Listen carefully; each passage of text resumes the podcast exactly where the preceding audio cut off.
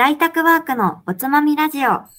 このポッドキャストは在宅ワーク時間をなんだか物足りない、もっと盛り上げたい、そんな気持ちにちょんと彩りを添えるラジオです。インタビューあり、おすすめあり、雑談あり、国用のオウンドメディア、在宅百科がお送りします。パーソナリティは、つくちゃんと、伊藤直です。よろしくお願いします。ます。それでは本日のコーナー参りましょう。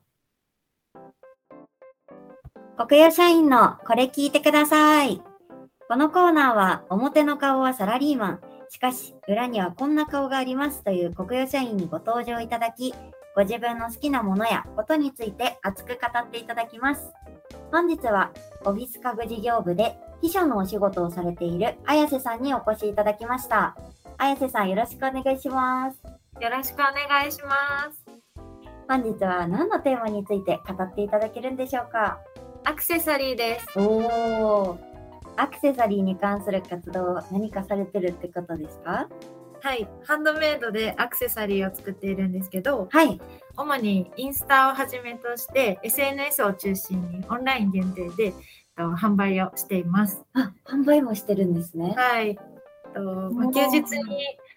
パーツの調達とか制作とか撮影を行って仕事終わりに時間があれば梱包や発送時には制作もしてます。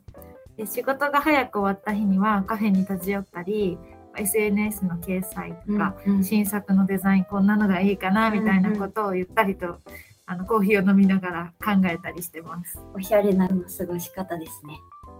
おしゃれ。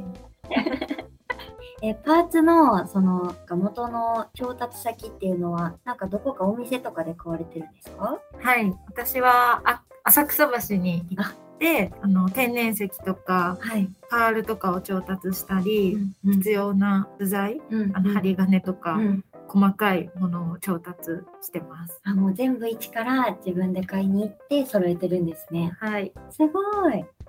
えー制作もされてるってことやったんですけど、えアクセサリー作るのにどのくらい時間がかかったりするんですか？ものによってはすごいかかる作品もあるんですけど、うん基本ちょっとしたピアスとかであればもう15分ぐらいでえ？慣れてしまってえ？作ります早っパーツが揃ってたらなんか本当にすぐに作れます。すごい。えー、すごいですね。そんな早くできるものだと思ってなかったんで、めっちゃびっくりしてます。ので仕事終わりとかにサクって作ったりとかしてます。めっちゃいいですね。なんかこうアイデアを考えるところから始められてるって聞いたんですけどそのアイデアが思いつくのは、どんなところからインスピレーションが湧くんですか、そうですね結構パーツ屋さんに行ってこれとこれを組み合わせれば可愛いものができるとかおしゃれなものだなっていうのが頭の中でイメージしてつなげるんですけどそれを実際形にするっていうところにも楽しみを感じていたりあとはインスタとかピンタレストとかで海外の人がすごい最先端なアクセサリーをつけてるのでそれを見て真似をしてみたりとかしてます。海外からもインプット得てるんですね。はい、ありがとうございます。えアクセサリー作りを始めたきっかけって何かあるんですか？はい、きっかけはうん。大学1回生の時に姉がたまたまハンドメイドでアクセサリーを作っていて、でそれを横目で見てたんですけど、なんか私にもできそうだなってふと思い ただビーズをつなげるっていうアクセサリーを作ってみた時に、はい。なんかすごい楽しくって、もっとこういうものを自分で作れるようになりたいなみたいなうん結構好奇心旺盛のタイプなんで どんどんどんどん難しい作品にチャレンジしたくなってしまって。でやっているうちに結構いいものが 作れるように。作れるようになってきました。向上心の塊の。だから大学1回生からだったんでもうやり続けて8年くらい経ちます。一番初めに作ったのは何だったんですか？一番初めは普通の針金フープピアスなんですけど、うんただの針金に、まあ、うん。土台となる針金に3つぐらいビーズを通しました。もう10秒で完成する。入れるっていうやつです、そこからそこからアクセサリー作りは始まった。そうです。アクセ人生のスタートが始まりましたね。お姉さんがやってるところから始まってね、こううんうん。えーそこからなんか始めて、なんだろう、学生のうちも何かアクセサリー関係の活動はしてたんですか？はい、あの学生の頃に通っていた地元の美容室の方に、そのアクセサリー可愛いねって褒めてもらって、うんいや実はこれ自分で作ってるんですってことを伝えたら、うんぜひうちで店頭であの販売できないかっていうふうに声をかけてくださって、えー、すごい。えー、場所代。とかお支払いはしながらなんですけど一緒にこう販売活動させてもらうことがあって、まあ、趣味がいいお小遣い稼ぎになったそんな大学生時代でした。すごい。その頃からもう、ちょっとずつお店で販売してもらったりっていうのはさはいれてたんですね。すごい。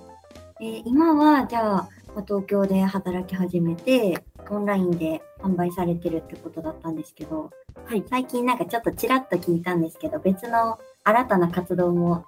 始められたとお耳にしたんですけど、はい。あのー5月からウェディングチームとして結婚式のオープニング映像とかがよくあると思うんですけど、それを撮影しているウェディングチームの一員となってアクセサリーのレンタルであったり販売とかをさせていただくことになりました。高校からの友人が表参道であの美容師している人がいて、その友達と一緒にすごいヘアアレンジが得意な友達なので私のアクセサリーの魅力を引き出してくれうんるそんな友達なんで一緒に何かできないかなっていうふうに声をかけてたのがきっかけでドローン撮影とかをしている人とも出会って今一緒にチームとなってやってるようなところです。すごい。人と人とのつながりはいが。つながりアクセサリーでなんか人脈も広がりすごい嬉しい気持ちです。ウェディング全体をプロデュースするお仕事ってことですか？ウェディングのあくまでもまあ前撮りのイメージなんですけど、うんうんうん。結婚式の前にこう流れるオープニング映像だったり、写真とか、記念に残す人って今多いと思いますし、うん。コロナ禍で結婚式を挙げられないっていう人も多い中、そういう人生の節目となる時期に写真とか映像で残す人が今はすごい多くいるんですけど山とか海とかうん。ちょっとエモい感じのあ自然あふ自然あれるところでふれるところで撮影をしているようなチームに混ぜてもらって今活動してます。動画拝見したんですけど、崖をこう俯瞰、ドローンでこう俯瞰して撮るような映画みたいなスタートから始まって、で素敵な花嫁さんがエモい感じで出てらっしゃって。そうです本当に今流行りのエモいっていうそのものの確かに結婚式といえばもうエモいの最上級みたいなところあります。オンラインとかの、えっと、インスタグラムとかで動画とかも上がってるかなって思うんですけど、それもそのドローン撮影してる人とかが動画撮影してくれて、あれができてる。編集はそれともあ別の人？そのシエルっていうチームに一緒にこう混ぜてもらってるんですけど私のアクセサリーのオムっていうブランドの方画像編集とか映像は全部自分でやってて、えただ写真とかはデータをもらったりとかはしてます。カメラマンさんからデータいただいたものを使って掲載したりしてます、そうなんだ。じゃあインスタはもうほぼほぼほぼ自分で。全部自分でやってすごい。ぜひ見てください、だからプロモーションまでってとこがすごいですよね。えちなみにちょっと気になってたんですけど、ブランドの先、名前がオムだったと思うんですけど、なんでオムにしたんですか？私ねオムライスが一番好きなんです。ずっと前からうんオムライスが本当に好きで、あの国用社員の方だったらわかるかと思うんですけど、うん。水曜日のキッチンカーのあのオムライス 本当に美味しいですよね。毎週じゃないんですけど、まあ、よく食べるんですけどっていうくらいあのいろんなお店のオムライスは食べていて。でなんかアクセサリーのブランド名変に造語とかしてもよくわかんなかったり、うん。これってどんな意味だろうとか変なアルファベット並べてもうん。なんて読むんだろうって人に認知されないことが多いと思うんですけど、じゃあもう簡単なものの方が人人に覚えてもらいやすいなと思って確かに。オムライス好きだしオムでいいやと オムにしました。シンプル ね、シンプルな方が人に覚えていただきやすいかなと思って。うんめっちゃ今今の話でもう覚え覚えましたね。オムライスのオム。オムをよろしくお願でもあのいします。インスタの雰囲気からオムライス要素は出てこなかったからもう全然 そうなんです。それがまさかそこが原点はギャップですね。意外性がありますね。えブランド名と作ってるおしゃれさで。ブランドを立ち上げたのはいつからなんですか？オムは3月です。本当にあ3月8日、両親の結婚記念日です。え？たまたまで素すけど。結婚記念日に始まって今ウェディングの仕事につながってる。すすごい偶然。あなのでやり始めてからは3ヶ月くらいうん。しか経ってないんですけど、また全然違うブランドの方を実はやってて、そっちは私が販売したいものの雰囲気じゃなかったんですよ。ちょっとストリート寄りのアクセサリーになってしまって、売れるものと売りたいものが違うんですよ、うん。私が売りたいのはきれいめ系とかウェディングを売りたいんですけど、売れるものはその時流行っているなんかストリート系のうん。ものの方が人々に刺さってお金にはなるけど、うん。自分がやりたいことじゃないっていう風なちょっとモヤモヤ感がある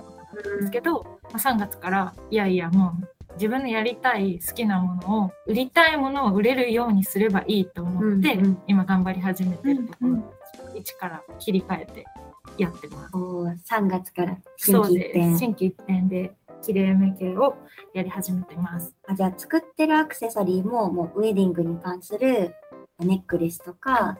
イヤリングとかが多いですか？そうですね。イヤリング、イヤリングの方が多いですかね。うん前撮りとかだったら、ピアスの人もイヤリングで対応できるし、うんうんうん。イヤリング、耳、穴開いてない人はピアスできないから、イヤリングとかネックレスとかヘッドアクセサリーを中心にしてます。いやーえそのやっぱりアクセサリーずっと作ってこられてアクセサリーの魅力とかここが素敵やなって思う部分って何ですか？アクセサリーの魅力は、今はあのウェディングチームで一緒にやっているので、うん。その人の一番輝く晴れ舞台、うん。その日に一生残る映像とか一生残る写真に、私のアクセサリーを使ってもらえるっていうことにすごい喜びとか幸せを感じてて、でアクセサリーって女性をより魅力的に見せてくれる魔法のようなものだと思ってます。であとは食べ物って賞味期限があるんですけど、うん。アクセサリーには賞味期限がないので確かに。いくつ持ってても、ずっと自分の大切なものになるし、うん。そういうところも腐らない、うん。腐らない。魅力的なものだと思う。オムライスやったらねもう作ってすぐ食べオムないけど。ライスは腐っちゃうけど、うん。オムのアクセサリーは腐らない。もうずっと残ります。確かに一回それを買ったらもうずっと何回でもつけてもらえるし、その人の大事な場面にずっと寄り添えるっていうのが。そうですね。なんか人生の節目となるそういう晴れ舞台に使ってもらえるっていうのが、ウェディングアクセサリーの一番の魅力だなと思ってます。いや本当に素敵ですねなんか自分の両親とかの結婚式の写真とかも 今自分が見たりもするからそう思ったら綾瀬さんが作ったあのアクセサリーをつけた写真がもうずっと子供とか孫の世代まで見てもらえたりするって考えると本当一生残るのがいやー一生ものですね。ね。私も最近友達の結婚式に行ったんですけど、はい。初めてと同じぐらいの年の子が結婚したんで裏側の話聞いてたらやっぱ花嫁さんってすごいいろいろ考えて式の準備してたりとか、うん。髪型一つとってもすごい準備をしている中でアクセサリーって多分すごく大事ですよね。多分こういうのつけたいとか多分一生の思い出だから、そこに携わるってすごくすごく責任感もありながらでも晴れ舞台に一緒に入れるって素敵だなって思いました。ありがとうございます。ね、そんななんか節目とかのこう大事な晴れ舞台の時に飾るアクセサリーを作ってこられて、今のそのアクセサリーのお仕事ももちろんすごく面白いと思うんですけど、今のそのアクセサリー作りの活動が実際のそのお仕事の中で生きる瞬間とかってあったりしますか？今秘書のお仕事とかされてると思うんですけど。はい。なんか直接秘書の仕事には、うんあの関係はしてこないんですけど、うんうんアクセサリーをきっかけに社内の人と話すきっかけになってコミュニケーションが生まれたり、あこのピアス可愛いねって言われてあじゅ実は自分で作ってるんですからすごい話が盛り上がったりとか、あの国用の1階にあるエッテンさんの店員さんが私のアクセサリーのブランド知ってくださってて、あ、コーヒーショップえだ。ーそうです。でそれもすごい驚いたんですけどもしかしてアクセサリーしてますか？みたいなこと話しかけてくださって、で「あしてます」って言ったらやっぱりなんかいつもこうアクセサリーのチェックしてやっぱりあれ絶対自分作ってるよみたいなことを 店の中で喋ってたんですっていうことをあの聞いて嬉しくなりました。でそこからもうなんかいろいろんなたくさんの人とエッテンさんの 話すきっかけにもなりまして。すごい、社内でももう人脈がどんどんアクセサリーによって広がっていってる。嬉しういです。んこういう実際の仕事とまた別のところから広がる人脈っていうのもものすごく大事やなって感じますね。さあそんな綾瀬さんなんですけど、今後このオムのブランドだったりとか、その今の結婚式のウェディングチームとか活動されてて、今後はどうなっていきたいみたいな野望ありますか今後はですね、あの2022年の3月からオムがスタートしたので、まずは多くの人に私が作るアクセサリーのその魅力を知ってもらいたいなと思ってます。アクセサリー作るにもこの世にない形とかデザインとか、うん。なんかそういうものを自分で想像して、頭の中で描いて、それを実際形にするっていうところに面白みを感じてるので、なんかそういう思いの詰まったアクセサリーをたくさんの人に広めていって、こう人生で一番輝くその瞬間結婚式とか、二次会とかパーティーとか、あのまあ、普段使いもそうなんですけど、そういう時につけていただいて少しでも毎日にファッションを楽しんでうん。いただきたいなというふうに思ってます。うん。そうですね。なんか、より多くの人にうん、アクセサリー身につけてもらって、そうですね。ね。結構同期にもうん。これ作ってとか、うん友達からもオーダーメイドとか結構たくさん依頼もらってて、私の年齢で結婚式あげる人が今すごい多い確かに多いですね。多いのでなんかこういうのを作ってほしいみたいな依頼をもとに、この人だったらこういうドレスを着るだろうから、うん。きっとこれこういう感じが似合うなみたいなのうんを想像して作るので、すっごい喜んでいただきます。確かになんか自分のことを理解してくれてる子が作ってくれたうん思いのこもったアクセサリーって絶対嬉しいし、もうそれこそ思い出に残るから、素敵な。すっごい美しい姿でうんつけて出てきた時、うん結婚式私も参列して、もう一番嬉しい瞬間ですね。号泣しちゃいますね、もう。花嫁さん出てきた瞬間。でもお話聞いてたらなんかこう人脈がつながってったりとかこうやって依頼があるのはもう人柄だなってすごく感じます、本当ですか？嬉しいです、うん、こんなになんか自分のこと考えながら作ってくれてるとかいうその人のアクセサリーをつけてみたいなっていう気持ちになりますよね。思いやりがものすごく詰まってて、見た目もものすごく、うんあの記事の方でも写真載っけたいと思うんですけど、見た目可愛いだけじゃなくて、もう作り手の思いが詰まったアクセサリーっていうのを ぜひ、めちゃめちゃ考えてます。デザインとか。そのアクセサリー一つ一つに思いがあるので、それをぜひ見ていただけたらなと思います。そうですね。記事の方にインスタグラムとかも載せさせていただきますので、ぜひ皆さんご覧ください。アットマークオムアクセサリー お願いします。お願いします。ではでは本日は、えー、綾瀬さんにアクセサリーについて語っていただきました。綾瀬さんありがとうございました。ありがとうございまし。た。